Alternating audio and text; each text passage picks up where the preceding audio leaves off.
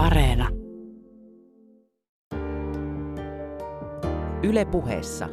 Maanantaisin kello yksi. Jari Sarasvuo.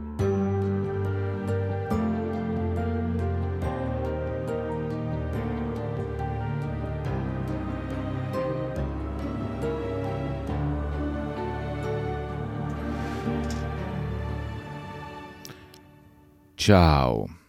Ciao on alun perin siis venetsian kieltä. Ja mitä se tarkoittaa? Ciao tarkoittaa minä olen orjasi. Sopii tähän lähetykseen hyvin. Miten niin minä olen orjasi? Tämä mm, keskiaikaisen latinan. Silloin kun latina veteli viimeisiään, henkitoreissaan oleva kieli, niin silloin se kantasana oli servus. Eikö niin palvella? Ja sitten se Venetsian sana, joka siis englanniksi on slave, ciao, ciao, tulee sanasta sklaavus. Eli slaavi, kuuletko, slaavi. Katso, siihen aikaan orjat oli usein sieltä Balkanilta. Slaaveja, joo, näin se menee. Mutta sana tai tervehdys, ciao, joka on siis sama kuin hebreaksi tämä shalom tai arabiaksi salam – tai aloha havaiksi. Se sopii tähän lähetykseen, koska tänään puhutaan anarkismista. Ehkä tavalla, jota itsekään en täysin ymmärrä. Nimittäin en muista vähän aikaa tehneeni näin paljon kotiläksyjä minkään esiintymisen eteen. Ihan sama mitä on ollut pöydällä, niin näin hirveästi en ole yrittänyt pinnistellä ja – mulla on semmoinen olo, että mä oon entistä pahemmin hukassa. Tekee niitä kotiläksyjä kuinka paljon tahansa. Niin tämä on aika sekava aihe. Mutta katso, sehän on näin, että hämmennys on tunnehinta oivalluksesta, ja jos et ole hämmentynyt, niin et myöskään ajattele. Tässä tulee pieni haaste, paitsi minulle, jossakin määrin myös kuulijalle. Viikko sitten menetin siellä Twitterissä 400 seuraajaa, kun puhuin pakastekanasta. Viittasin siis tähän sosiaalipsykologi Jonathan Haidin kuuluisaan tutkimukseen, joka sitten ystävällisesti minulle kaivettiin esiin ja jaettiinkin sille Twitterin kuplautuneelle väelle. Mutta siitä huolimatta tämä pakastekana, se oli niin rankka juttu, että osa ihmisistä siis – koki, että he eivät enää pysty.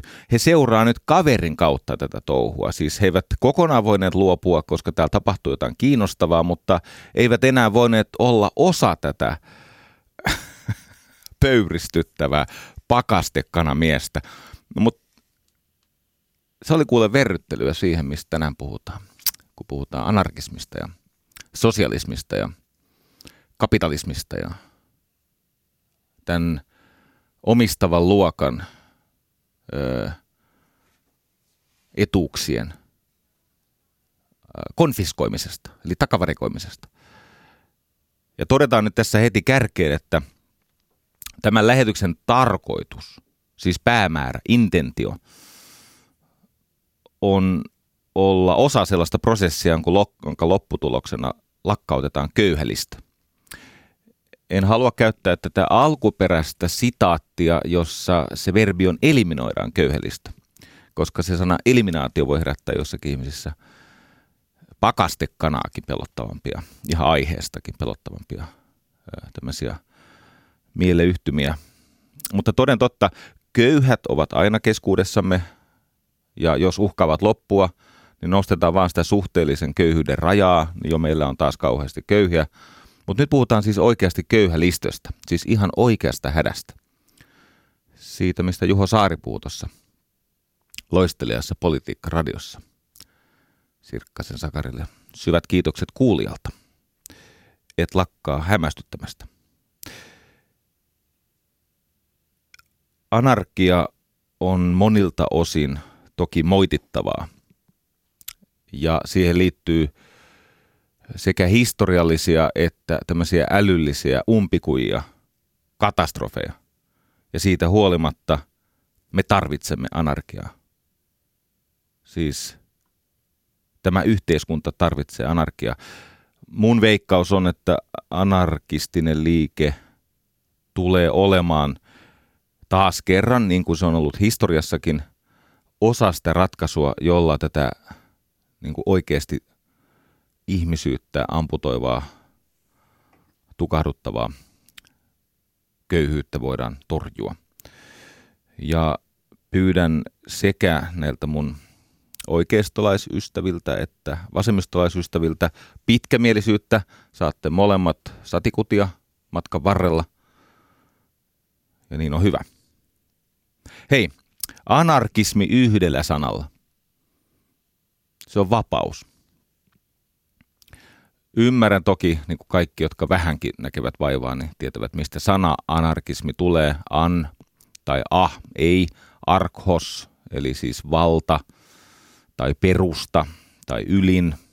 Sama kantasana on vaikka sanassa arkisto. Oletko koskaan ajatellut? Se on se ö, tiedon perusta tai se, jossa tavallaan löytyy ylin järjestys ja valta tiedolle.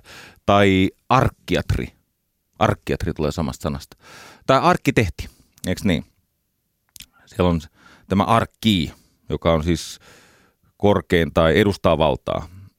Anarktos, arkkos tarkoittaa siis tietenkin sitä, että ollaan ö, herruudettomassa tilassa. Siis ei ole sortoa, ei ole siis valtaa, joka voisi ihmisen itseilmaisua ja, ja, ja elämää häiritä. Mutta tämä on minun mielestäni ansa, koska se valta on läsnä kaikkialla, missä ihminen on ja elää ja eh, jotain tekee tai edes ajattelee. Me olemme aina erilaisten voimien vallan alla. Myös anarkistit, erityisesti anarkistit, vaikka mitä itsellenne selitätte, niin teidän eh, riemastuttavassa historiassa tämä autoritäärinen johtajatyyppi, se on kuule, se on siis yleisempi kuin sosialismi on enemmän ei-sosialistista anarkismia kuin johtajatonta anarkismia. Ja se johtuu siitä, että näin on ihminen koodattu. Mutta se ei tarkoita sitä, etteikö meidän pitäisi olla hyvin kriittisiä, hereillä, valppaita ja mieluiten mahdollisimman vapaita siitä vallasta. Immanuel Kant, hänkin joutui puolustamaan siis Ranskan vallankumousta, joka meni noin niin kuin hieman reisille – noin niin kuin lievästi sanottuna. Miettikää, ei, ei siitä kulunut kai kuin 15-16 vuotta, kun ne ensin vapautuu tästä perimykseen liittyvästä kuningasmallista, niin nehän sitten sai aikaiseksi tämmöisen periytyvän tsaarimallin, kun sinne tuli tämä Napoleon, muistaakseni 1805. Ja tämä itse vallankumous alkoi siis 1789. Mutta kun tämä Immanuel Kant puolusti Ranskan vallankumousta, niin hän niin kuin niin monet oikeat ajattelijat tietenkin tuntee syvää rakkautta anarkismia kohtaan, niin hän totesi, että vapaus on vapauden vaati, vaatiman kypsyyden saavuttamisen ennakkoehto, eikä lahja, joka annettaisiin sitten tämän kypsyyden saavuttamisen jälkeen. Mä yritän sanoa tämä jotenkin sujuvammin. Kun on kysymys vapaudesta. No se vapaus edellyttää kypsyyttä. Mutta tämän kypsyyden saavuttamisen ennakkoehto on vapaus. Se ei siis suinkaan ole lahja, joka olisi seuraus, joka annettaisi tämän kypsyyden saavuttamisen jälkeen. Tähän on olemassa minun mielestäni paljon elegantimpi ilmaisu. Ja itse asiassa haluaisin käyttää tätä. Tämä vaatii vaan pikkasen enemmän pohdintaa. Kun mä testasin sitä koeyleisöllä tätä elegantimpaa ilmaisua, niin – se meni välillä vähän selittämiseksi, mutta mä yritän. Ja voi olla, että saat verossa siellä. Kuunteles tätä. Vapaus on järjestyksen äiti, ei tytär. Sehän on sama asia. Se on vaan vähän nokkelammin sanottu. Vapaus on järjestyksen äiti, ei tytär. Tämä on muuten totta, kun itse pidän tämmöisestä lievästi anarkistisesta johtamistyylistä, niin kuin työkaverini ovat ilokseen ja joskus turha raivokseen saaneet, joutu, siis ovat joutuneet joskus turhautumaan tämän hieman anarkistisen tyylin kanssa, niin kun annan paljon sitä vapautta ja valtaa, niin sinne ilmaantuu järjestystä. Siis se kaos saa muodon johtuen siitä, että se, jolla on lopullinen valta tai se, jolla on valta puuttua tai on ehkä joku muu vallan muoto, luovuttaa sen vallan pois, niin ihmiset alkavat organisoitua itsestään. Me menemme tähän filosofiaan kohta. Mä haluan ensin kertoa mun tämmöisestä uudesta, en tiedä onko tämä niin sanottu pseudoihmissuhde vai jopa ehkä kenties tuleva ystävyyssuhde. Minähän nimittäin kävin siellä vegaaniravintola Ondossa. Siellä siis Kallion toisella linjalla tapaamassa tätä anarkistien Suvi Auvista. Ja täytyy sanoa, että loppuviikko meni aika kohottuneissa tunnelmissa. Hän on erinomaisen energisoiva öö, ja moraalisesti rohkea ihminen. Monella tavalla. Mulla oli suorastaan hauskaa hänen kanssaan. Mulla oli semmoinen todella tärkeä palaveri, josta en saa olla myöhässä, ja siksi varasin aikaa kaksi ja puoli tuntia. Mutta se kaksi tuntia 15 minuuttia meni sillä tavalla, että äh, lankesin niin sanottuun kairosaikaan, elin tämmöistä päättymätöntä nykyhetkeä, tapahtui aika vääristymä. Yhtäkkiä huomasin, että mähän myöhästyn siitä todella tärkeästä palaverista. Koska Suvi Auvinen. Joo. Tapaamista edelsi tämmöinen molemminpuolinen, siis Suvin kannalta hänen omissa piireissä, eli siellä äh, tota, kommunisti, vasemmisto, anarkisti, feministi, mitä lie lepakkoja siellä on. Rakkaita terveisiä kaikille. Ja sitten mulla oli nämä mun, no niitä ei ole mun oikein piirejä, mutta oli näitä, tota, jotka ennen nukahtivat turvallisesti siinä uskossa, että Jari Sarasvuo on kokoomuslainen. Ja nyt niille on valjennut, että ei se ole kokoomuslainen, vaan se on lähempänä anarkista kuin kokoomuslaista. Ja siis hyvä, etten adressia saanut siitä, että älä tapaa Suvi Auvista. He kutsuivat häntä anarkismin päämoguliksi, joka on siis niin kuin ilmiön, että pää, anarkismin päämoguli on niin kuin aikamoinen ristiriitainen käsite, oksimoroni. Hei, silloin kun oikeasti vapaat ihmiset kohtaa, he pystyvät olemaan eri mieltä olematta riitaisia. Ja kun vapaat ihmiset kohtaa, he pystyvät ihastumaan toinen toistensa energiaan ja ajatteluun ja tyyliin ja elämäntarinaan ilman, että on jatkuvaa tarvetta tuomita. Eikä se tarkoita kummankaan päästä sellaista omien arvojen huoraamista tai sellaista tota, toisen ihmisen loisteen edessä oman kompassin niin kuin erantoa, että se kompassi alkaa näyttää väärin. Suvi on kommunisti. Hän sanoi minulle ystävällisesti, että kaikki tulee jakaa tasan. Tarkoittaa siis sitä, että jos hän saisi päättää, niin mun omaisuus vähän pienenisi. Hän haluaa jakaa mun omaisuuden sitä enemmän tarvitseville ja mä oon niin mä en ole niin suuri ihminen, että mä pystyn suostumaan tähän. Hän haluaa mun rahat. Mutta ainakin sen vegaanilounaan ajan niin todella ystävällisesti. Ja perustelusta me olemme samaa mieltä vielä. Me emme ehkä ole siis talouden niistä moottoreista ja talouden olemuksesta samaa mieltä. Suvi Auvisen kunniaksi täytyy sanoa, että hän sanoi aika lailla heti kärkeä, että talous ei ole hänen vahva puolensa.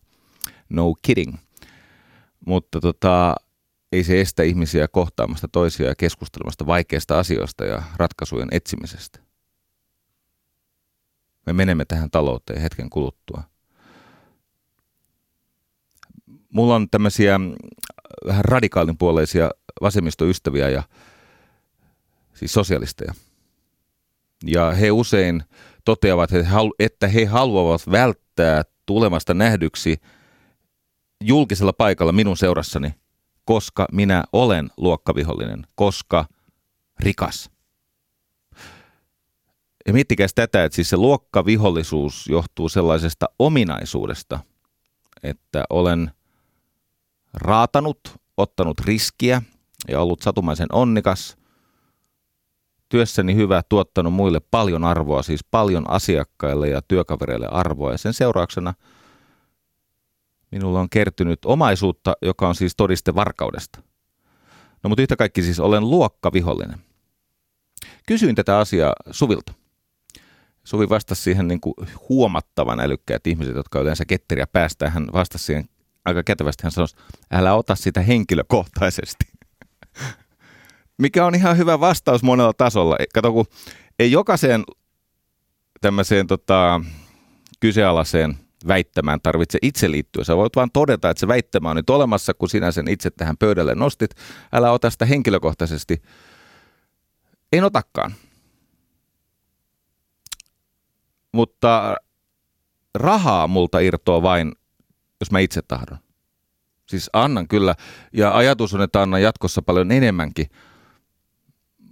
mutta sen verran anarkisti olen itsekin, että haluan säilyttää oman vapauden päättää, että koska annan, mihin annan, kuinka paljon. Pois lukien kaikki se, mitä laki minulta oikeutetusti vaatii. Joo. Se, mistä me olemme samaa mieltä, on peruste tälle ohjelmalle. Muutama asia. Ensinnäkin tämä tunnelma, joka Suomessa tällä hetkellä vallitsee, johtaa jatkuessaan inhimilliseen katastrofiin, verenvuodatukseen, maan rampautumiseen, vaurioitumiseen vuosikymmeniksi. Meidän suurin yksittäinen haaste on se, että me nykymenon jatkuessa tehtailemme lisää köyhiä. Ja me olemme saavuttaneet semmoisen pisteen, että edes hyvin taitavalla sosiaalipolitiikalla, taitavilla sosiaalityöntekijöillä ja kasvavilla tulonsiirroilla me emme välttämättä pysty korjaamaan näitä ylisukupolvisia köyhyyden aiheuttamia vaurioita. Tämä ongelma on erittäin vakava. Ja itse asiassa, jos nykykehitys jatkuu länsimaissa vielä pitkään, niin kyllä me pääsemme samaan tilanteeseen, missä me olimme toissa vuosisadan lopussa ja viime vuosisadan alussa, jossa anarkistit murhailivat valtionpäämiehiä ihan solkena. Niitähän muuten oli, kun palataan tähän terroristiteemaan hetken kuluttua, mutta todetaan vaan, että siis hyvin lyhyessä ajassa tota, seitsemän valtionpäämiestä, siis Yhdysvaltain presidentti McKinley, toki tästä kiistellään, että oliko se puolalainen heppu oikeasti tämä Koklokts, niin oliko se oikeasti anarkisti vai ei, mutta tota, aika monissa lähteissä oli ja sitten joissakin väitetään, että se oli vain kamalan rakastunut Emma Goldman, niin molemmat, Emma oli kyllä anarkisti, ihan siis parasta laatua. Mutta siellä meni siis Yhdysvaltain presidentti McKinley, Kreikan kuningas George ensimmäinen, Portugalin kuningas Carlos, tota, Itävallan keisarinna, mikä sen nimi oli, Elisabeth, kuka vielä, siellä meni siis, no totta kai siis Venäjän saari Aleksanteri toinen ja vielä meni joku Ranskan pääministeri. No mutta hirveä lauma ja tota, tämän jälkeen älkää tulko sanoa mulle, että anarkismissa ei ole kysymys terrorismista. Ei kaikessa anarkismissa, ei nykymuodossaan, mutta historiallisesti mitä suuremmassa määrin se kuuluu tähän aatehistorialliseen perimään tämä terrorismi. Mutta se ansaitsee kyllä vähän lisähuomiota hetken kuluttua, koska tässä on myös meidän suuri toivomme. Mähän olen siis aina täällä radiossa ollessani sellaisen valaistuneisuuden, ti- val- valaistuneisuuden tilassa, että mä oikeasti uskon, että jopa tästä nykyisestä pirunnyrkkimäisestä kammottavasta umpisolmusta on ulospääsy. Että me voisimme oikeasti pohtia, että millä edellytyksillä me pystyisimme sitä sortoa ja äärimmäistä vapauden puutetta hellittämään niin, että se niin kuin todellisen köyhyyden rampauttama, tätä köyhyyttä siis jopa geneettisesti periyttävä köyhälistö voitaisiin lakkauttaa. Tällaisia mä ihan vakavissani mietin ja koitan ottaa selville, että mitä historiallista tukea tai nykypolitiikan mahdollisuuksia on ulottuvilla.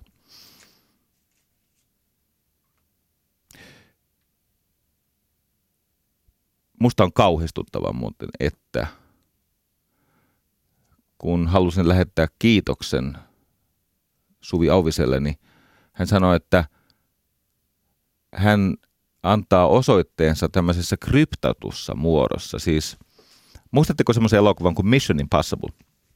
Siinähän tämä Mission Impossiblein tota, Ethan Hunt saa aina sen tehtävän semmoisessa, että se on joku kryptattu kapistus, se tulee jossakin esineessä, että yhtäkkiä kahvimuki alkaa puhua ja sitten se viesti, kun se kerran on tullut sieltä kahvimukista, niin siinä ilmoitetaan, että this message will self-destruct in five seconds ja sitten se räjähtää. No, mä sain tämmöisen viestin siltä Suvilta, siis mun mäki tosiin tuli tämmöinen viesti, että sulla on poika kiire kirjoittaa tämä ylös johonkin, siis tallentaa tämä osoite, johon mä voisin sen kiitokseni lähettää, koska tämä viesti tuhoutuu ja todennäköisesti puolet kämpästä siinä. No ja ei mitään tällaista tapahtunut, mutta se on totta, että sieltä tuli tämmöinen kryptattu viesti, joka siis itsestään katoaa, ettei kukaan hakkeroi. Miksi? Koska Suvi Auviseen ja erittäin moneen muuhun tällä hetkellä työkseen ajattelevaan naiseen kohdistuu siis käsittämätön uhka.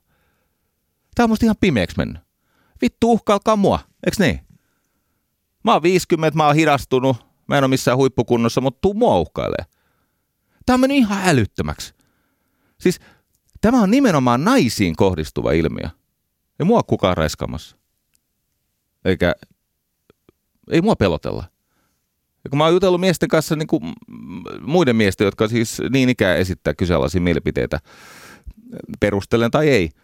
Ja mä kysyin, että kohdistuuko sinuun tämmöistä henkilökohtaista siis äh, ihon alle menevää häijyä uhkaa? Ei.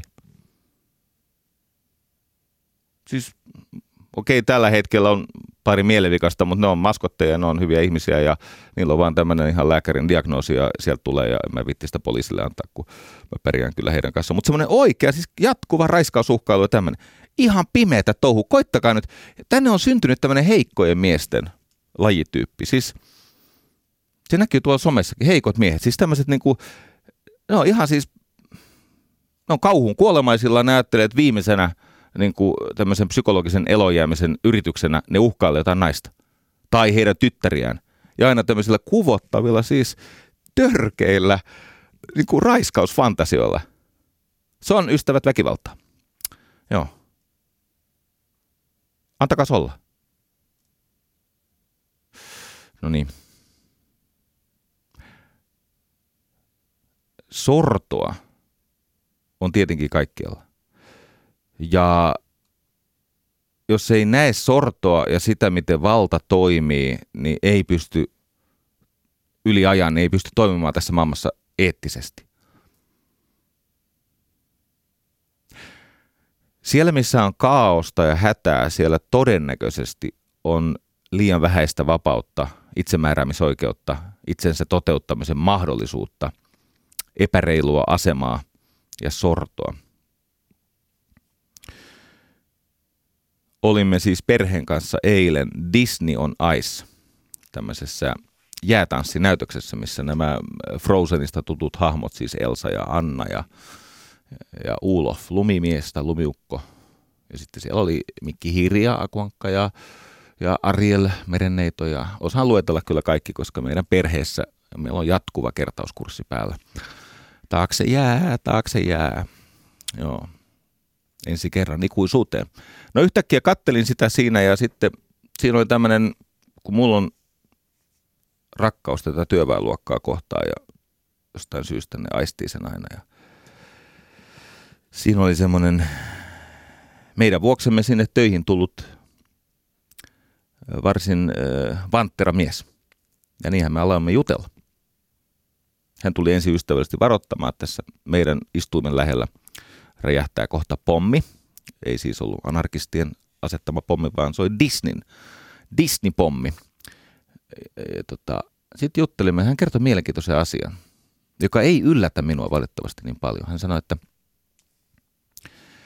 niin kuin tuossa näit varmaan kun tulitte, niin toi äh, Hartwall Areenan yläkerta on aivan täynnä popcornimyyjä ja, ja tämmöisten törkeä hintaisten siis niin kuin Disney-tuotteiden myyjä. Eikö niin kuin joku LED-sauva maksaa 31 euroa, niin siinä on hyvä kate.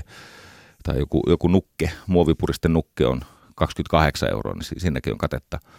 Mä joo, kiinnitin huomiota jo, jo viime vuonna, kun me käytiin, käytiin tota, olemme lasten vallan alla tämän asian suhteen. Nyt hän sanoi, että tiesitkö, että iso osa niistä popcornimyyjistä ja näistä siis eh, Elsa Taikasauva väl, väl, välkejuttujen myyjistä on näitä luistelijoita. Mä sanoin, miten niin? Sanoin, no täällä on vähän semmoinen systeemi, että jos tuo luistelu ei tuossa kentällä oikein suju, niin tota, sut pannaan muutamaksi viikoksi myymään popcornia. Rupeaa maistumaan tämä statistin osa. Siis tiedätkö, että tekee mieli hymyillä ja, ja jaksaa näytellä niitä pikkurooleja, mitä se valtava, sinänsä fantastinen jääshow on. Eli se on tavallaan tämmöinen tapa kirittää, että jos, jos niin kuin, tavallaan että ei irtoa se esitys, niin kyllä se irtoaa sitten, kun olet myynyt popcornin tarpeeksi. Sitten irtoaa taas, kato, kun tausta on kuitenkin siis lähes ammattimainen äh, taitoluistelija. Nehän on ihan todella päteviä taitoluistelijoita, ne parhaat on tähtiä. Sitten hän sanoi toisen asian – nämä työntekijät, nämä Disneyn työntekijät, kun ne kiertää ympäri maailmaa, näitä on kolme tämmöistä seuruetta, jotka kiertää vähän niin kuin Cirque du Soleil, mutta tässä tapauksessa Disney on nice. Työntekijät maksavat itse oman majoituksensa. Mä sanoin, mistä sä tiedät tämän? Mä sanoin, no koska hänen kaverinsa on luistellut tuossa seurueessa. Mä sanoin, eihän ne tienaa sit mitään. Ei ne tienaakaan. Ne vaan saa cv tämmöisen äh, viestin. Mä sanoin, okei. Sortoa!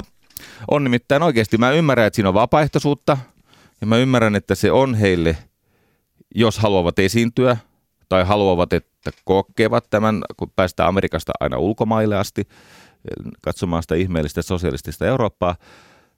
Mä tajuan tämän kaiken, mutta kun mun päässä, mä oon aika hyvä laskea, kun sinä päivänä oli kolme esitystä ja mä katsoin, että se tupa on täynnä. Ne on kaikki loppuun myytty ja, ja niillä on siis mitä viisi päivää 15 esitystä, tupa täynnä Hartwall Arena, myöskin siis sinne jäälle on myyty lippuja. Ja ne ei ole ihan halpoja lippuja. Sitten on tämä oheistuotemyynti, jossa se varsinainen raha on. Niin uskokaa tai älkää, niin tällä Disneyllä olisi varaa maksaa se työntekijänsä majoitus matkalla. Tai jopa sillä tavalla, että kyllä tämän tajuutte, eikö niin?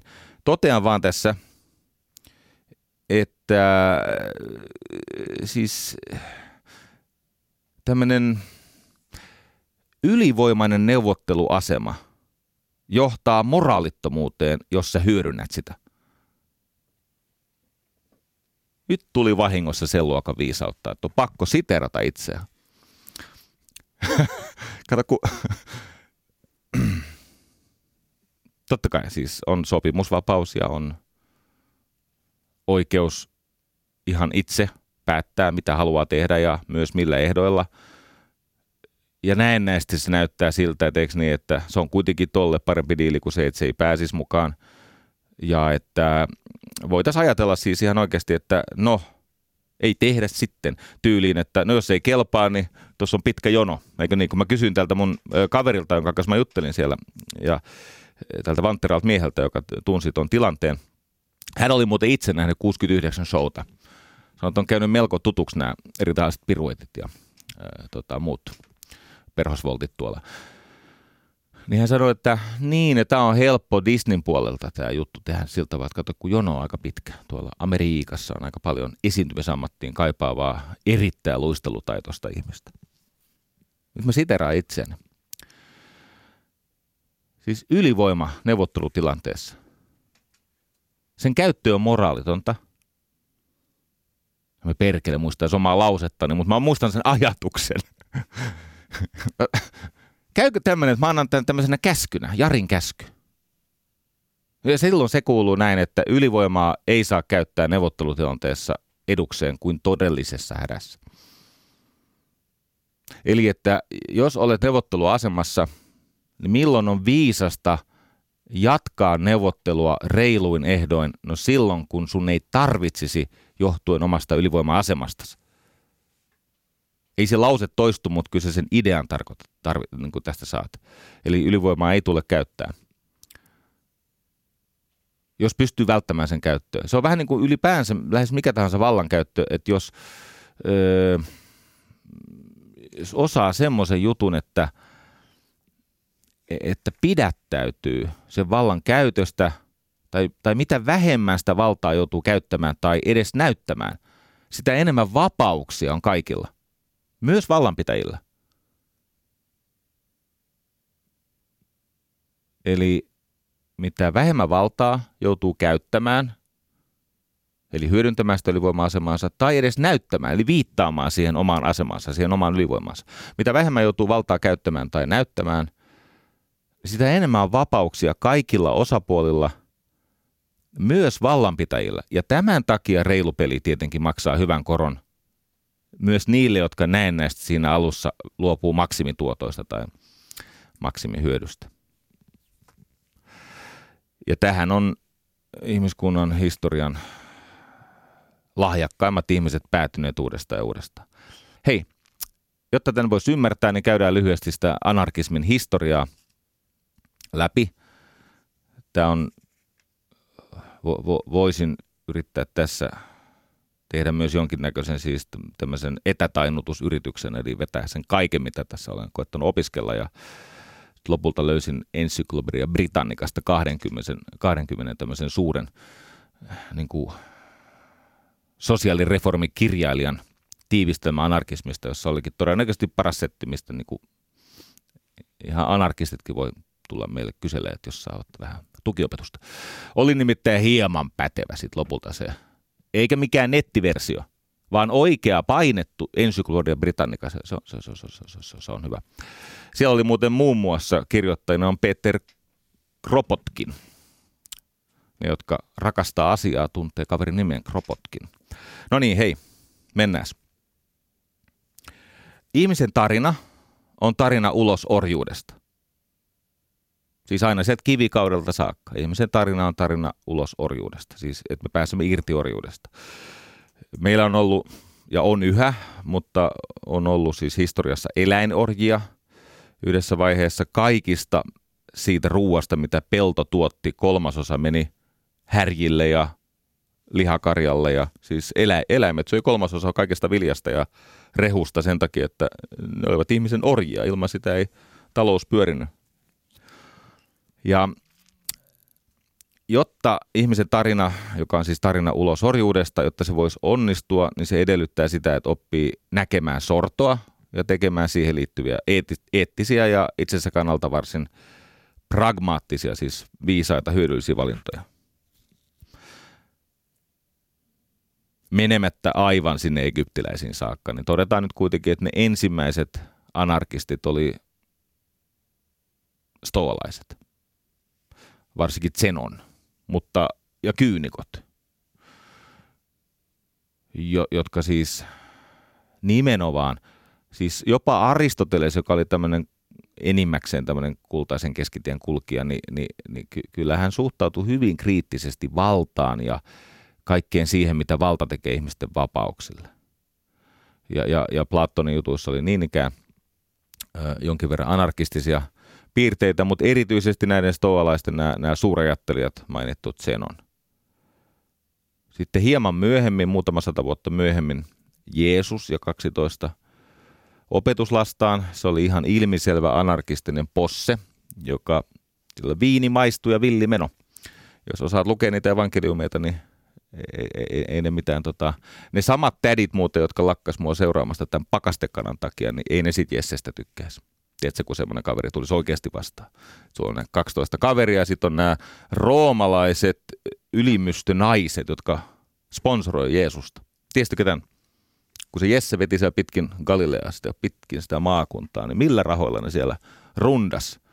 Näiden roomalaisten tota, hyvä, hyväosaisten äh, rouvien rahoilla.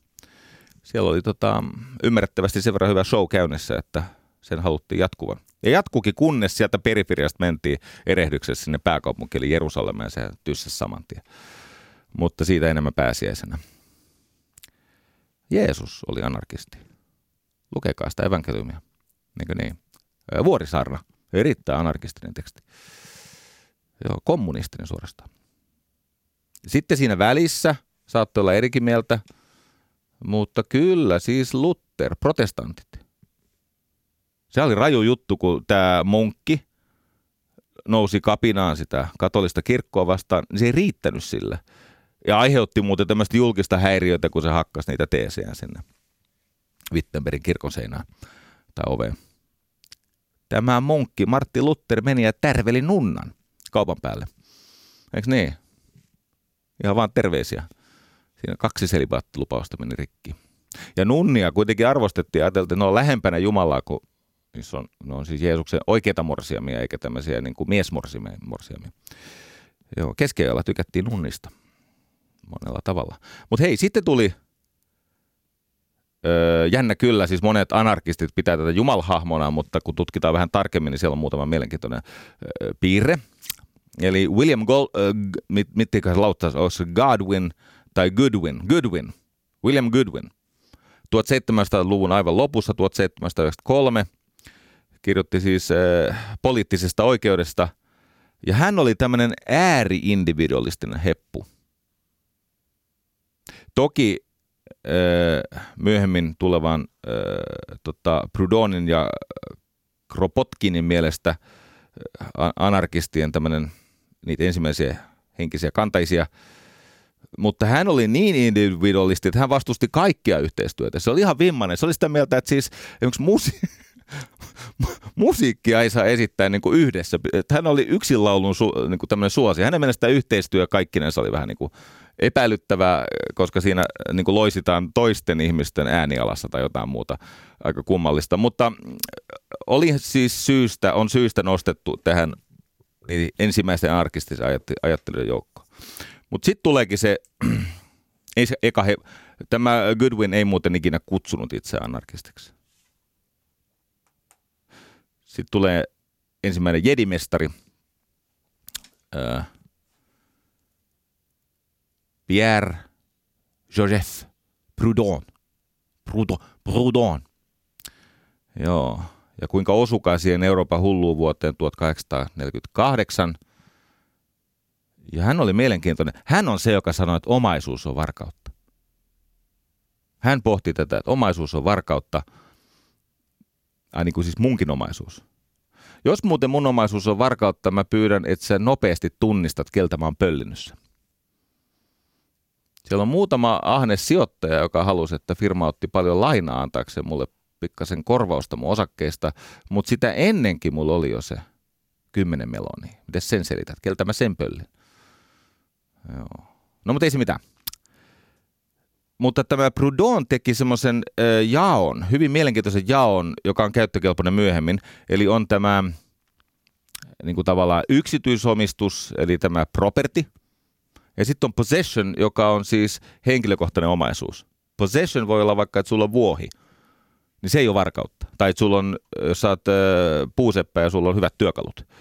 Tai no jos vaikka on tila, jota asutat – ja pidät omanas, koska sait sen isältäsi, joka sai sen omalta isältään, niin se tavallaan sen tyyppinen possession, siis tämmöinen omistusoikeus ei ole varkautta, vaan nimenomaan yksityisomaisuus, joka alkaa muuttaa näitä neuvottelusuhteita hyväksikäytöksi. Hän viittaa siis tähän property, siis tämmöiseen, no kyllä sä tämän tajut. Ja katos, tämä Proudhon oli sitä mieltä, hän oli eräänlainen, kuunteles tarkkaan, hän nimittäin halusi, että olisi tämmöinen federal system, siis tämmöinen paikalliseen omistukseen liittyvä ö, keskinäinen, sehän oli hyvin lähellä tosiasiassa markkinataloutta, eikä ainoastaan, se oli, se oli asiakasomistajasysteemi, se on niin kuin S-ryhmä vaikka en ollut asiakkaita, niin, niin tota, se federal system oli siis sitä, että viedään se hyvin niin kuin lokaaliksi ja mahdollisimman hajautetuksi, että ei ole tämmöistä keskitettyä valtaa, jotta kenenkään tai minkään tahon valta ei nousisi kohtuuttomuuksiin suhteessa työntekijään. Ja eihän tästä olekaan kysymys ABCssä eikä missään mu- muussa Alepassa. Mutta tämä Proudhon oli mutualisti. Mikä se semmoinen mutualisti oli? Öm, hän, niin kuin yleensä ajatuksiinsa luottavat ideologit, niin hän oli ihan villi siinä itseluottamuksessa tilassa. Öö, hän muun muassa oli siis, hän paheksui kovasti Darwinia, koska hänen mielestään se Darwinin käsitys luonnonvalinnasta on moraaliton. Että siis hänen mielestään Darwin näki tilanteen väärin. Hänen mielestään siis luonnossa ei ole kilpailua, vaan yhteistyötä. Öö, luin aika paljon tätä Prudonia ja, ja, ja, ja se, se oli, kirjoitetaan muuten Proud Hun – niin kuin hun, niin kuin, siis hen, tai mikä tämä on siis, tämä naispuolinen sinä, tai hän. Hun. Proud hun. Proud Mary. No niin, Proudhon. Hän uskoi, että itse asiassa vapaat ihmiset eivät kilpaile, vaan tekevät yhteistyötä. Muutamalla rajauksella itse uskon samoin. Olen nähnyt tämän tapahtuvan. Ja näin käsitin, että uskoi myös Suvi Auvinen. Että vapauden vallitessa riiston puuttuessa ihmiset tekevät pikemmin yhteistyötä kuin kilpailevat toisiaan riistään. No niin. Mutta nyt kävikin sitten sillä tavalla, että tuli seuraava suuri jedimestari – hänen nimensä oli Mihail Bagunin, ja tämä olikin mielenkiintoinen hahmo, koska äh, jos, jos Proudin, äh, tota, Proudmerillä oli, äh, mutualistilla oli siis äh, ottelu tämän Darwinin kanssa, niin tämä Bakunin otti vastaavasti sen battlensa Marksin kanssa. Ja siinä sivussa Engelin kanssa, mutta se oli ilmeisesti kevyttä kauraa se Engel. Tosi e- Engel jakso kyllä tästä kirjoittaa, kirjoittaa siis häijyjä tekstejä. Tämä Bakunin oli kollektivisti hän uskoi siis sen omaisuuden niin kuin pakkokollektivisointiin ja hän oli väkivallan, hän oli suoran toiminnan kannattaja. Hän ei ollenkaan ollut niin lempeä poika kuin tämä Karl Marx, vaan, vaan tota, ja jotta menisit ihan sekaisin, mä sanon vielä tämmöisen jutun. Siis Marxhan dikkas puolestaan tätä Darwinia niin paljon, että Marx olisi halunnut omistaa siis kirjansa tämän pääoman, kapitaalin Darwinille koska Marksin mielestä Darwin niin kuin olikin, tajunnut jotain siis aivan ratkaisevaa siis niin kuin luonnosta ja maailmasta ja elämästä ylipäänsä, yhteistyöstä ja kilpailusta. Mutta Darwin, joka oli tämmöinen aika harras uskovainen, vaikka hänestä muuta pilapiroksissa väitettiin, siis Darwiniahan soimattiin ateistiksi ilman perustetta ja siitä hän oli tosi pahoilla loppuelämänsä. Darwin kiemurteli tästä Das Kapitalin omistuksesta hänelle, Marx, siis Marx olisi halunnut sen niin kuin kirjoittaa. En mä nyt puhu mistä omistuskirjoituksesta, vaan että siellä olisi präntätty, että tämä on Darwinille. Joo, ei käynyt, koska tämä Marx oli ateisti, niin kuin noita tuppa olen noin sosialistit ja anarkistit. Bakunin on, on keskeinen hahmo, koska hänen ja Marksin taistelu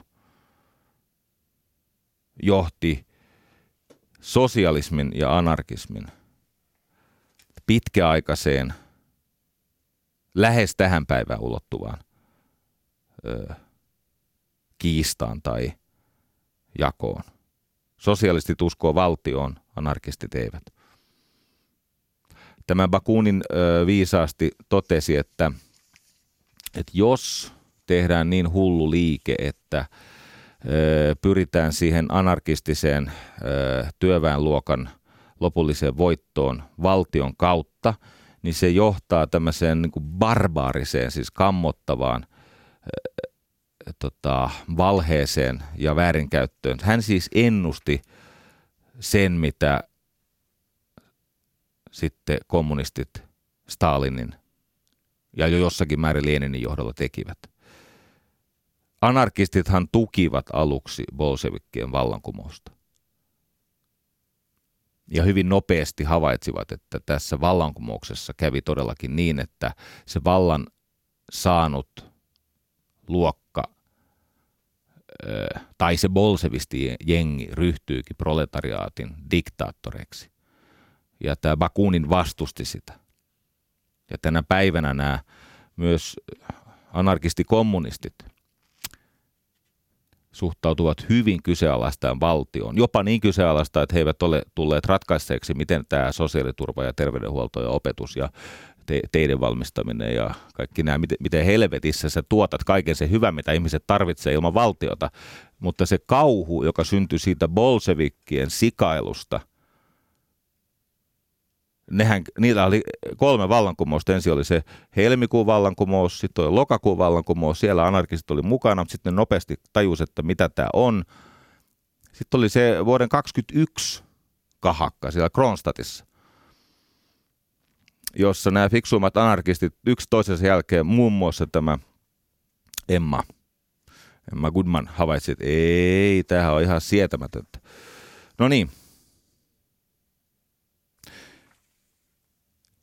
Sitä seuraava olikin tämmöinen ex-ruhtinas tai edelleen ruhtinas. Aika moni muuten näistä venäläistä anarkisteista oli jotain prinssejä tai ruhtinaita. Ja siihen on varmaan semmoinenkin syy, että maoriat ei juuri osanneet lukea. Ja, ja tähän anarkismiin liittyy kuitenkin jonkin verran sitä lukutaitovelvoitetta tai tarvetta. Sieltä tuli se kaveri, tämä Peter Kropotkin. Ja tämä Kropotkin on ehkä se eniten sitä ideologiaa. Hän muun muassa äh, ihan pyynnöstä kirjoitti asiallisen tiedeartikkelin aikoinaan siihen Ensyklopedia Britannicaan. Kropotkin oli taas mutualisti. Hän ei taas ollut kollektivisti ja hän oli enemmän, hän kanssa uskoi tähän, kovasti tähän ihmisten yhteistyöhön. Ja nojasi siihen 1516 kirjoitettuun Thomas Moren, katolisen pyhimyksen Thomas Moren kirjaan Utopia.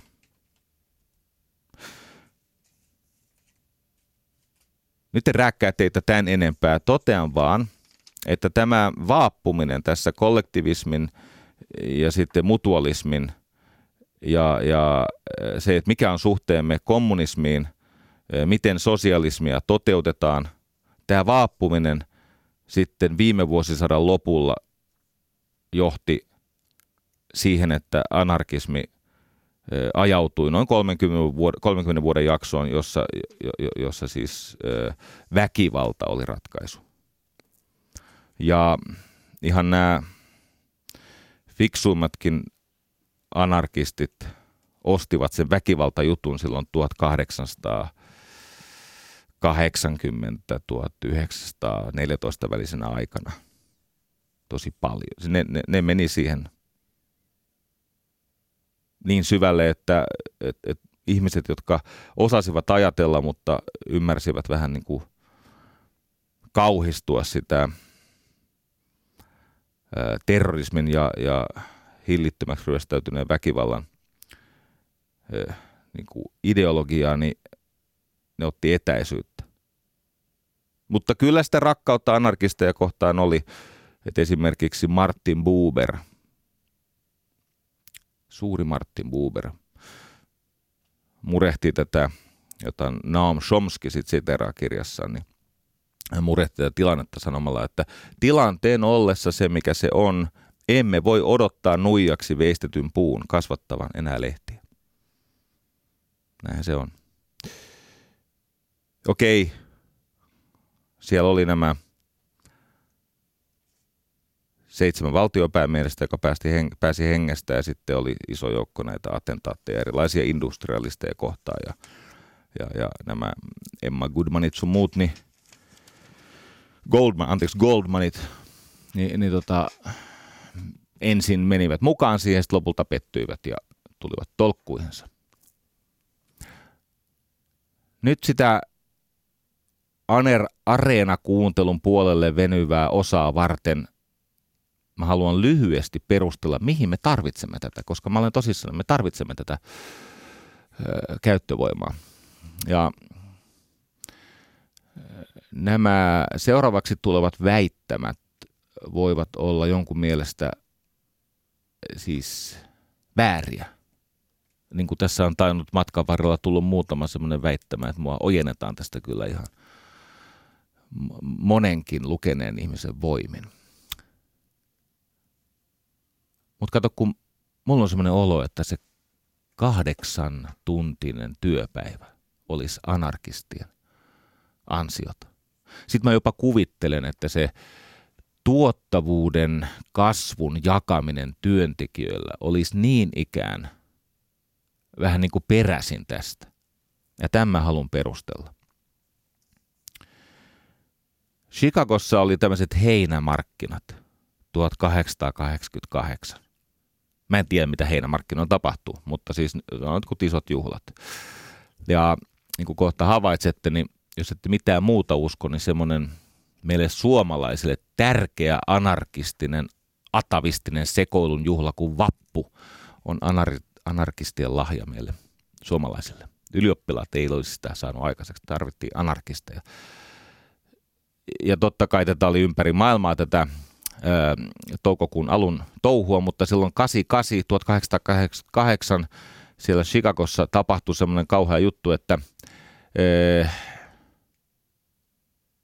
siis historiankirjoituksen mukaan tuntematon lähde heitti pommin. Toki siis on paljon tunnettuja anarkistien heittämiä pommeja, mutta tässä nimenomaan pointti on se, että ei tiedetä, kuka sen pommin heitti, öö, mutta seitsemän poliisia kuoli. Ja syntyi hillitön kahakka. Ja siellä vangittiin, oliko se nyt vaikka sitten viisi anarkistia? Vai ja, niitä oli kahdeksan. Niitä vangittiin kahdeksan. Josta neljä teloitettiin vähän niin kuin suitsait sukkelaan, siis ö, tämmöisessä aika pehmeässä oikeudenkäynnissä. Viides ehti tehdä itsemurhan, niin kuin anarkismista voimansa joskus saaneet ihmiset tekevät, kun sitten jäävät kiinni ja ovat vankilassa, kuten Andreas Bader ja Ulrike Meinhof. Hyvin anarkistista toimintaa silloin 1970-luvulla. Mutta kolme jäi sinne vankilaan ja saivat muistaakseni elinikäisen tuomion. Ja kävikin niin, että paljastui, että nämä tuomiot oli perusteettomia. Nämä oli siis niin kuin väärin perusteena kuolemantuomiot ja sitten tämä yksi itsemurha annettu. Ja, ja sen suuren yleisön myötätunto kääntyi näiden Chicagon kahdeksan anarkistin puolelle. Ja kerrankin kävi niin, että ne ei sössinyt sitä juttua, kun ne kuule sössi hienoja hommia, milloin Ukrainassa ja milloin Espanjassa ja milloin Italiassa ja milloin missäkin, mutta nyt ne ei sössinyt. Nimittäin ne ihan pokkana järjesti tämmöisiä samaan, siis se oli siis toukokuun alku. Tämä tapahtuma taisi olla toukokuun kolmas päivä, mutta lopulta ne rukkasi sen sinne toukokuun ekan päivään, siis vapun päivään. Ja, ja tota, niin sinnikkäästi uskalsivat anarkistit tehdä. Nehän on muuten, hei, kaikkea heistä voidaan sanoa,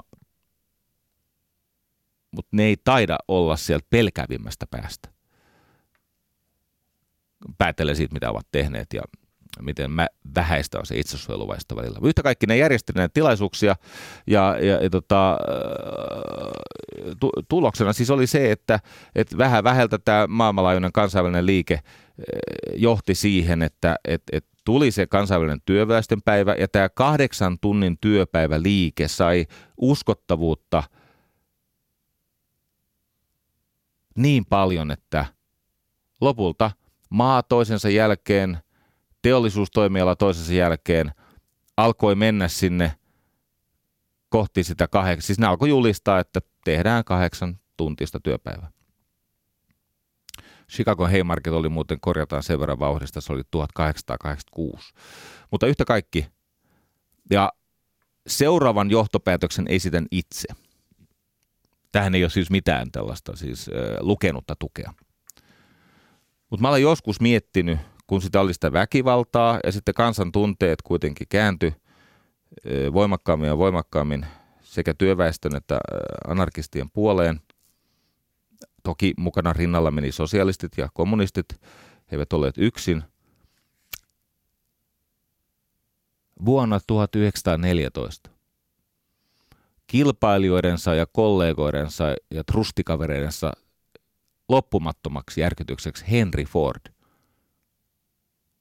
meni ja A lyhensi työajan siihen kahdeksaan tuntiin ja antoi merkittävän, ää, siis kaksinkertaisesti, terveisiä muuten nyt tonne, kun on nämä yhteiskuntasopimukset, kaksinkertaisesti työ, työläisten päiväpalkan, siis viiteen dollarin päivässä. Ja tietenkään niin kuin, häntä ei siitä kiitetty siellä teollisuuden piirissä, mutta kun kahdessa vuodessa he, tämä Ford Motor Companyn tulos nousi 30 miljoonasta dollarista vuodessa 60 miljoonaan dollarin, vaikka oli nostanut yksikkötyökustannushintoja, kuunnelkaa tosi tarkkaan. Oli nostanut sitä öö, palkkaa, tuplannut sen ja vähentänyt työtä 14 prosenttia, 15 prosenttia, no ja 12 prosenttia, mutta kuitenkin öö, siihen kahdeksaan tuntiin ja, ja tulos tuplaantui. Ja muu teollisuus seurasi perässä joka on omalta osaltaan ollut merkittävä tekijä siellä Amerikan teollisuushistoriassa niin kuin tuottavuuden kasvun kiihdyttäjänä. Arvaatte varmaan, että tämä on kiistanalainen tämä väite, että siihen olisi millään tavalla tämä Haymarket liittynyt, mutta tässä kun toistaiseksi mikään valtataho ei ole tullut keskeyttää tätä lähetystä, niin tämmöisiä mä pohdin. Mutta Arenan puolella mä käyn läpi mun kuvitelmaa ratkaisusta nykypäivänä.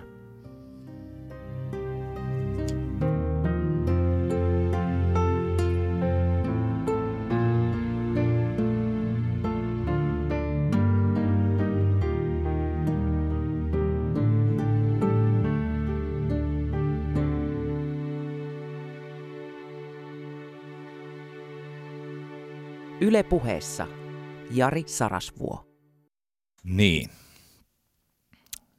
Mulla on tämmöinen kuvitelma, että okei, kun anarkismiin liittyy erittäin paljon siis pelkotiloja ja moitittavuutta ja tällaista, joka on saattanut tulla noista kiekkovieraista ja luokkaretkistä ja kuokkavieraista ja mitä tässä nyt on ollut 2000-luvulla. Jossakin vaiheessa oli vähän hiljaisempaa, kun se Yksi kaveri kuoli siellä Genovassa, mutta nyt se on taas palannut.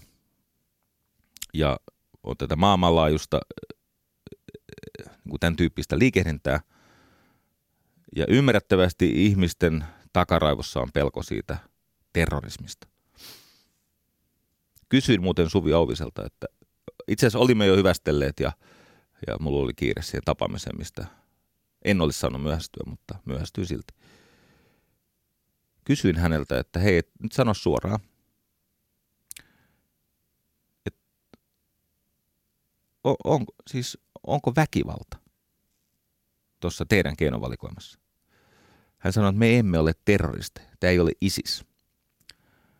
No mä näen sen kehityksen, missä siitä voisi tulla terroristista, mutta todetaan, että se, että tärvelee omaisuutta, että heittää siis raukkamaisesti näitä polkupyörätelineitä jonkun pienyrittäjän näyteikkunasta sisään, niin se ei ole väkivaltaa, se on ilkivaltaa. Siis omaisuuteen kohdistuva tuhotyö tässä minun maailmassani ei ole väkivaltaa. Väkivallalla mä tarkoitan sitä, mitä tehdään ihmisille ja eläimille, tunteville olennoille. Ja sitten on omaisuus erikseen. Ja paheksun kyllä tätä. Mä olen sitä mieltä, että ei niitä tarvitse niitä pienyrittäjiä häiritä. Ja itse asiassa, jos katsoo anarki- anarkismin historiaa, mutta myös osa sosialisteista on sinnikkäästi sitä mieltä, että niitä pienyrittäjiä tietenkin tarvitaan, koska muuten työväenluokka ei, ei voi kukoista. Sanotaan, että mä ostan tämän. Ja mulla on siihen omat syyni. Mutta se, mikä mua tietenkin pelottaa, on se mahdollisuus, että tämä liikehdintä puoli ja toisin alkaa eskaloitua, jos tapahtuisi jotain todellista. Jos esimerkiksi Suomessa jossain miekkarissa joku kuolisi. Tai minun mielestäni asiansa erittäin hyvin hoitanut poliisi, josta myös Suvi Auvinen antoi, hän antoi rehdisti tunnustusta. Poliisi on kohdellut heitä hyvin. Poliisin kuuluukin tämmöistä asiaa vastustaa. Eihän siinä anarkismissa olisi mitään merkitystä, jos ei siellä niin kuin olisi vastapuolta. Ja nämä uusnatsit ei oikein riitä, eikä niitä voi päästää toistensa kimppuun, koska siinä kävisi ihan väärin. Jos siinä kävisi sillä tavalla, että joku oikeasti kuolisi tai, tai joukko ihmisiä vammautuisi. Nimittäin jos ajatellaan vaikka sitä punaista armeijakuntaa siellä Saksassa, tätä Bader-Meinhof-juttua, niin sehän lähti siitä, kun oli silloin 1968 ne Shahin vastaiset mielenosoitukset, jossa ammuttiin se yksi kaveri, jonka nimeä en tässä hädässä muista. Ja siitä alkoi sitten nämä frankfurtilaisten tavaratalojen pommitukset ja sivullisten uhrien kerryttäminen ja sitten am, niin kuin pommeilla ja muilla, siis aseilla tapot, tapettiin poliiseja ja teollisuusjohtajia ja niin poispäin. Ja se, mikä tässä on traagista, mutta myös ironista, on se, että siinä vuoden 68 Shahi-mielenosoituksessa, kun ammuttiin se mielenosoittaisen opiskelija, niin sitä ei toki ampunut siis tämä Saksan pakkovalta, Länsi-Saksan pakkovalta. Se oli, se oli Stasin agentti, joka sen ampui joka paljastui vuonna 2009. Se oli provokaatio. Ja muistakaa, että nyt kun tapahtuu kaikenlaista, niin ottakaa aina huomioon se mahdollisuus, että varsinkin venäläiset, niiden yksi lempi käsite on provokaatio. Siis äh, venäläiset pitävät mahorkasta, vodkasta ja provokaatiosta. Tutkikaa venäläisten historiaa. Se on provokaatiosta rikas. Ja no, ei varmaan tarvitse selittää, miksi stasilaiset tämän teki, mutta yhtä kaikki – öö, tämä eskalaatiovaara, kun ne hommat lähtee käsistä näiden tota, todellisten väkivallan tekojen kautta. Tätähän tässä täytyy pelätä. Anarkismi voi hyvinkin olla tervehdyttävä voima. Öö, en usko, että ilman sosialismia tai luokkataistelua tai anarkismia, niin en usko, että – AY-liike esimerkiksi olisi nykyisellä. Jos katsoo siis sitä suurinta anarkistista liikettä, eli nämä anarkistisyndikalistit, nämä, nämä syndikalistit, nehän on AY-väkeä. Ne on sitä mieltä, että, että valtio on huono asia, mutta nämä ammattiyhdistykset tai työläisten järjestäytyminen on välttämätöntä, jotta työläiset voidaan vapauttaa.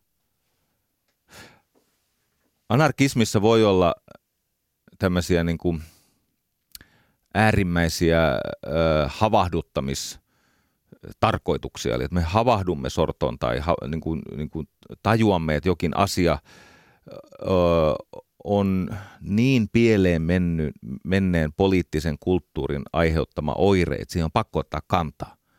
Se voi olla, että se on tämmöinen niin kuin varoventtiili tai kaivoksessa käytetty kanarialintu – jonka avulla ne valtaa pitävät tai joko tiedotusvälineet tai kansalaiset niin kuin oikeasti havahtuu.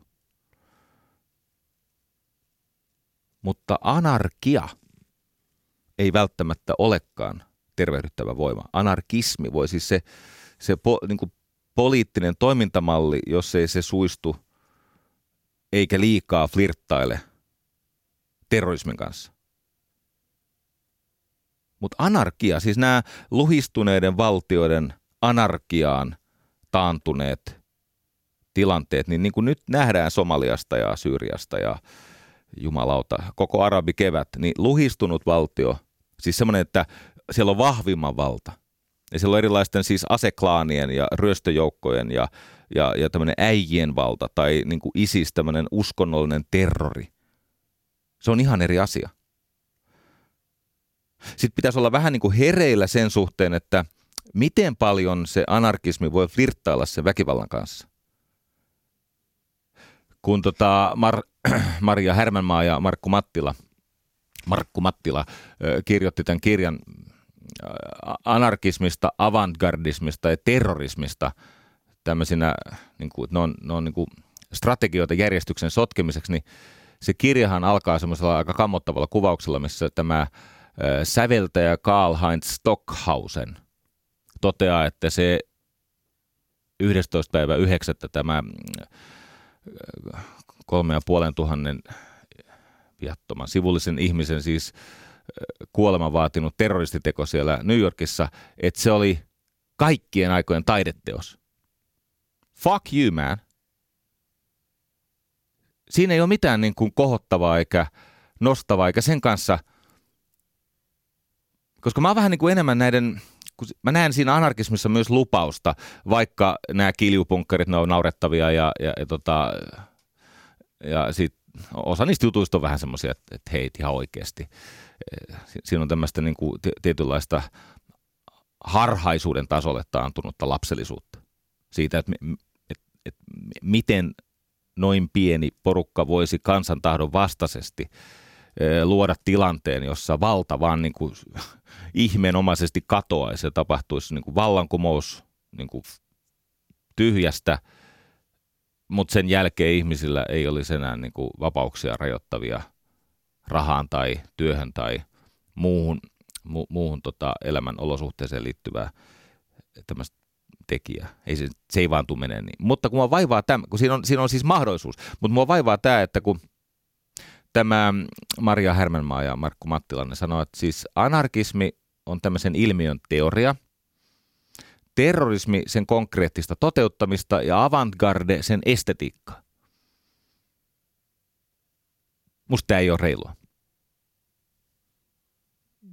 Näppärästi lasketeltu, näppärästi liruteltu, mutta ei ole ihan reilua.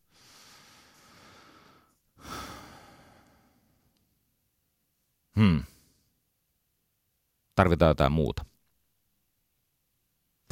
Tota,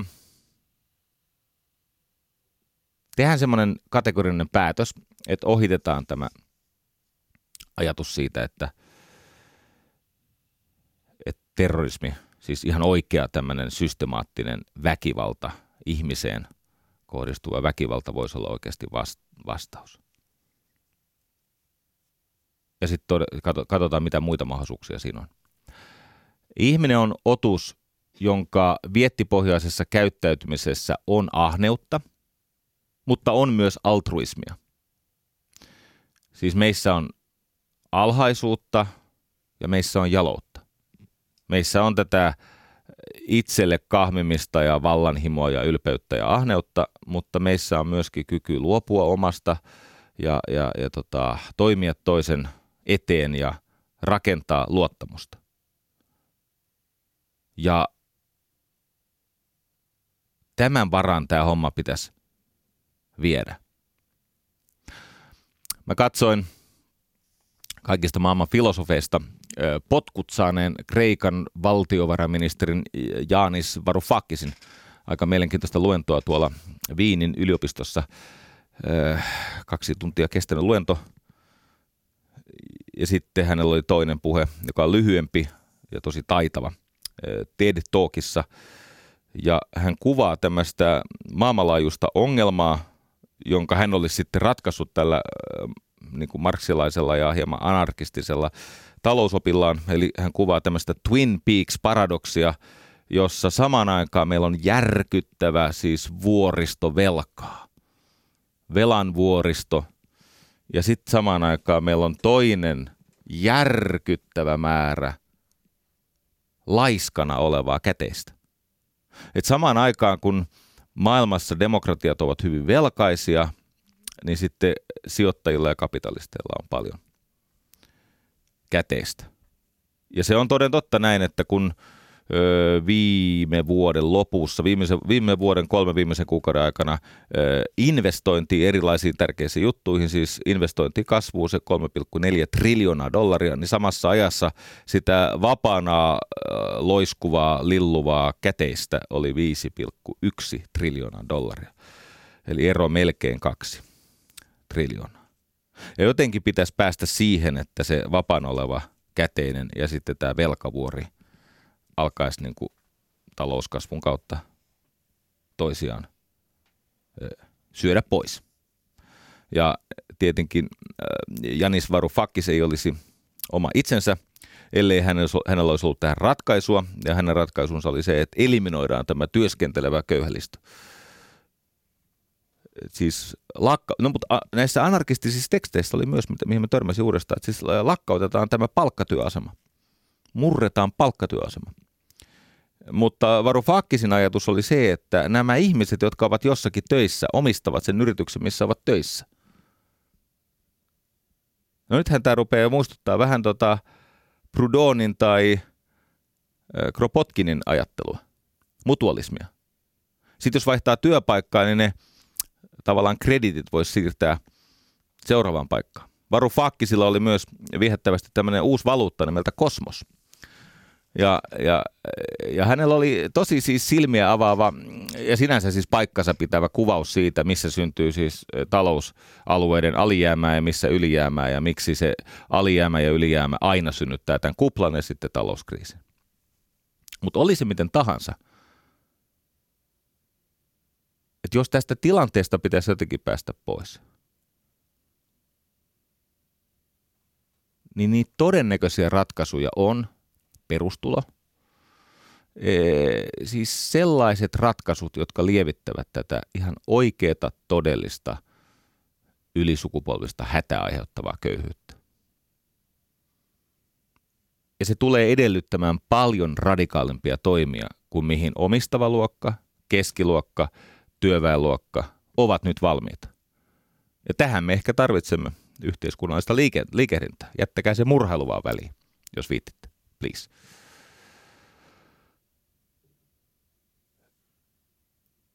Tarvitaan joku tapa vähentää sitä vapauden asteita poistavaa sortoa. Ehkä jonkinmuotoinen perustulo on yksi ratkaisu. Mutta myös se,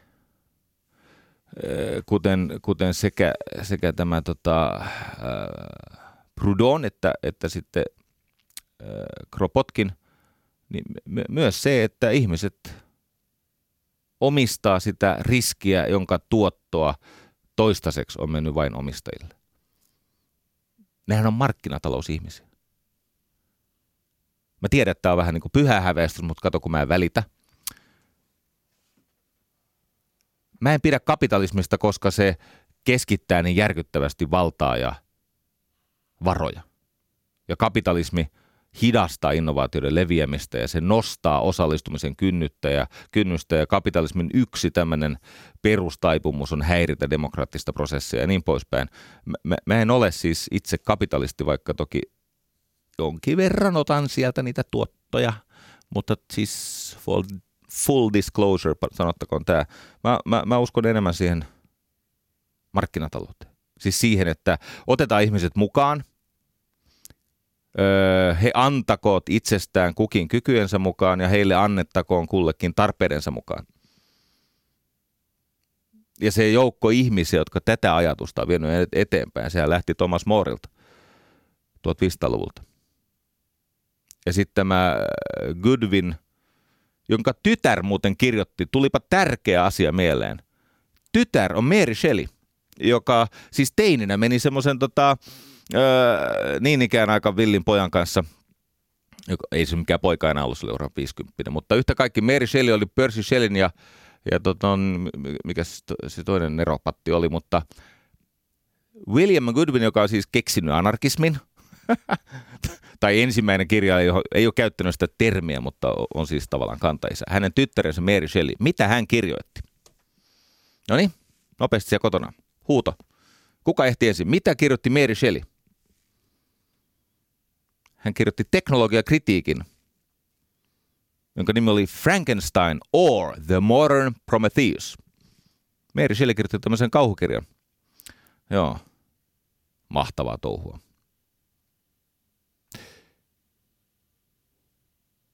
Me tarvitsemme jonkin sellaisen silmiä avaavan kokemuksen, joka johtaa siihen, että omistava luokka, keskiluokka ja työväenluokka suostuvat etuuksiensa kaventamiseen – sen köyhälistön eteen. Me tarvitsemme mallin, jossa ihmiset pääsevät osalliseksi siitä ö, lisäarvosta. Kun sanotaan, että pääoma edellyttää aina riistoa, no aika paljon pääomaan liittyy riistoa, mutta se ei ole välttämätöntä. Sitten meillä oli Suvi Auvisen kanssa tästä lyhyt keskustelu, jossa Suvi sanoi, että eihän pääoma tuota mitään tyhjästä, vaan se perustuu riistoon. Ja mulla on uutisia kaikille kuulijoille. Pääoma kyllä joskus sortuu riistämään, mutta tuottaa myös huomattavan paljon lisäarvoa tyhjästä, ex nihilo. Tätä kutsutaan brändiksi, tätä kutsutaan innovaatioksi, tätä kutsutaan riskin tuotoksi. Öö, jotta tämä homma jossakin vaiheessa menisi maaliin, niin mä toivoisin, että anarkistit, sosialistit ja kaikki muutkin ihan oikeasti alkaisivat opiskella taloutta. Teillä on hyviä juttuja.